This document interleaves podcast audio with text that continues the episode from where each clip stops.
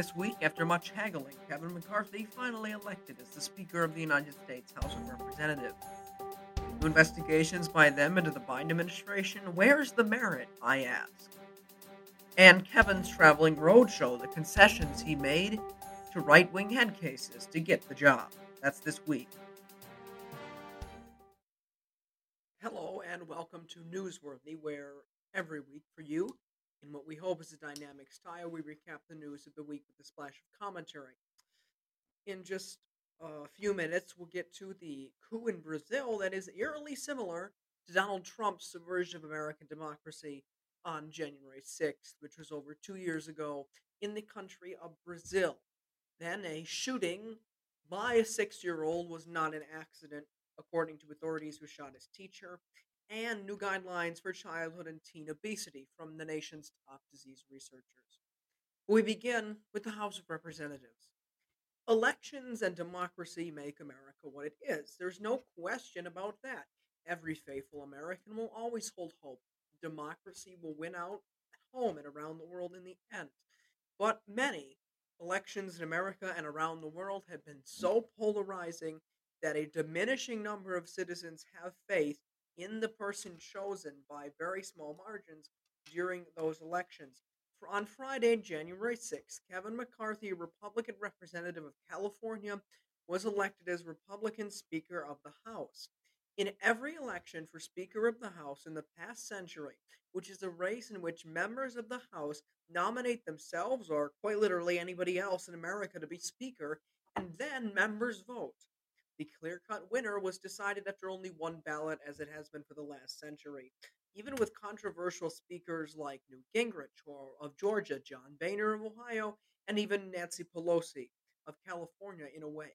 Even with those relatively controversial candidates, the winner has not been contested in ballot after ballot. It took Speaker McCarthy 15 ballots, 15 consecutive votes to become Speaker at the highest point of rebellion against McCarthy from within his own ranks. 21 Republicans did not vote for him, citing the need for more extreme right wing Speaker of the House. Now, it's important to note McCarthy could only afford to lose four seats. He could only afford to have four people defect to other candidates as he needed 218 votes at the bare minimum to win the speakership. The final vote that put him in office was after midnight following several physical scuffles that were broken up by other members of Congress on the House floor. The final member that McCarthy needed to win over was Matt Gaetz, a man under federal investigation for soliciting sex from a minor and child sex trafficking. He's from Florida. Gaetz, Marjorie Taylor Greene, the wildly anti Semitic Congresswoman from Georgia, Paul Gosar, the anti democracy Republican of, Arizona, and other right wing head cases voted for McCarthy hoping that they would be let back onto committees that they tried to overthrow owing to their role in the January 6th insurrection, were in the building that McCarthy now presides as Speaker from. You may recall in 2021 when Marjorie Taylor Greene was removed from the House Committee on Education for her claims that school shootings were fake to get the attention of the American people and, quote, dupe them into believing that guns needed to be banned. Of course, any logical thinking American would come to the conclusion that someone who claims that the murders of innocent children in schools with weapons of war are staged should not be allowed on a federal congressional panel deciding the fates of these children and their school systems. Now, I understand why Marjorie Taylor Greene's husband, Perry Greene, is divorcing her after decades of marriage. He is married to her. Do you imagine that? One of his reasons for divorce on the official proceedings was, come on, I'm married to Marjorie Taylor Greene. That's not a joke, and that's understandable. Kevin McCarthy made absolutely crazy concessions to get some of the far right members of his party to vote for him. He offered to abolish the Office of Congressional Ethics and is likely to give Republican Congressman of New York, George Santos, committee spots. George Santos is a liar and it goes beyond the Donald Trump level of false and misleading statements. It seems his whole life, everything he built his campaign on, everything he says he did is a lie. That's true.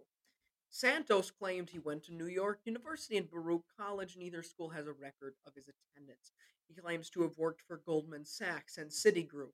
Neither company has ever employed him. He claims he is Jewish and that his grandparents died in the Holocaust. He has admitted to being Catholic. He claimed his own mother died on 9 11. He admitted she died in December of 2016. He claims to own 13 rental properties. He lives with his sister when not in Washington. Uh, the reason I bring up Santos and Taylor Greene and Gosar and Gaetz and Scott Perry is because of the true circus, Kevin's Traveling Roadshow Circus, that travels around the House chamber and the nation, that has rule over the House. Nancy Pelosi kept her members in the chamber in line. She would not stand for hate and shenanigans. Kevin McCarthy has the job of Speaker, but has handed his power over to the far right. He is allowing people like that to rule the House.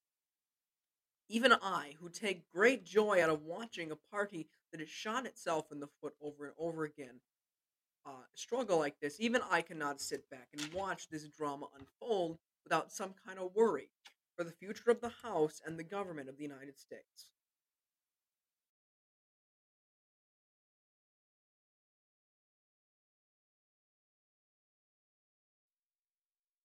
Brazilian authorities vowed Monday of this week to protect democracy and punish thousands of supporters of ex President Jair Bolsonaro who stormed and trashed the nation's highest seats of power in chaos without stri- with very striking similarities to the January 6th insurrection at the U.S. Capitol. The protesters swarmed into the Congress, the Supreme Court, and the presidential palace on Sunday, Many have said they want the Brazilian army to restore the far right Bolsonaro to power and oust the newly inaugurated leftist known as Lula. Justice Minister Flavio Dino said the acts accounted to domestic terrorism and coup mongering, and the police have begun tracking those who paid for the buses that transported protesters and rioters to the capital. In a news conference late Sunday, Brazil's Minister of Institutional Relations said the buildings would be inspected for evidence, including fingerprints and images to hold people to account, and that rioters apparently intended to spark similar unrest nationwide. Quote, they will not succeed in destroying Brazilian democracy. We need to say that fully with all firmness and conviction. We will not accept the path of criminality to carry out political fights in Brazil. A criminal is treated like a criminal said that same minister, Mr. Dino. Rioters donning green and yellow of the national flag on Sunday broke the windows, toppled furniture, and hurled computers and printers to the ground. It was not pretty. The Virginia teacher who authorities say was shot by a six year old student uh, is known as a hardworking educator who is devoted to her students and enthusiastic about the profession that runs in her family, according to fellow teachers and city officials. John Eley III, a former member of the Newport News School Board, identified the first grade teacher as Abby Zwerner, 25. Uh, the teacher was shot Friday at the Rich Neck Elementary School, which is located, of course, in the district that she teaches. That's what authorities reported. Shortly after the shooting, police said that Zwerner had life threatening injuries but has improved and was listed in stable condition at a local hospital. Eley and other city officials met with teachers and the principal at the school Friday and later went to the hospital, where they met with members of the teacher's family, including several aunts who were also teachers. Quote, the family was all educators and said she was excited about doing the job, said Eley, who was recently elected to the Newport News City Council. And we are told that the shooting was not an accident, it was purposeful uh, by the shooter, the student who was six years old, a mere six years old, and had a gun. And you're saying that it's another incident of people not keeping guns safe in their home out of the reach of, for Christ's sake, now six year old children. In America, we have children worrying about light up shoes in classrooms, according to the internet, of course, and many posts there because they might show that they are there to a shooter. Children are shooting their own teachers and not by accident and we will see where this goes, but the teacher was reportedly escorting other students out of danger. For the first time in 15 years, the American Academy of Pediatrics on Monday released new guidelines for treating childhood obesity, emphasizing a need for early and intensive treatment.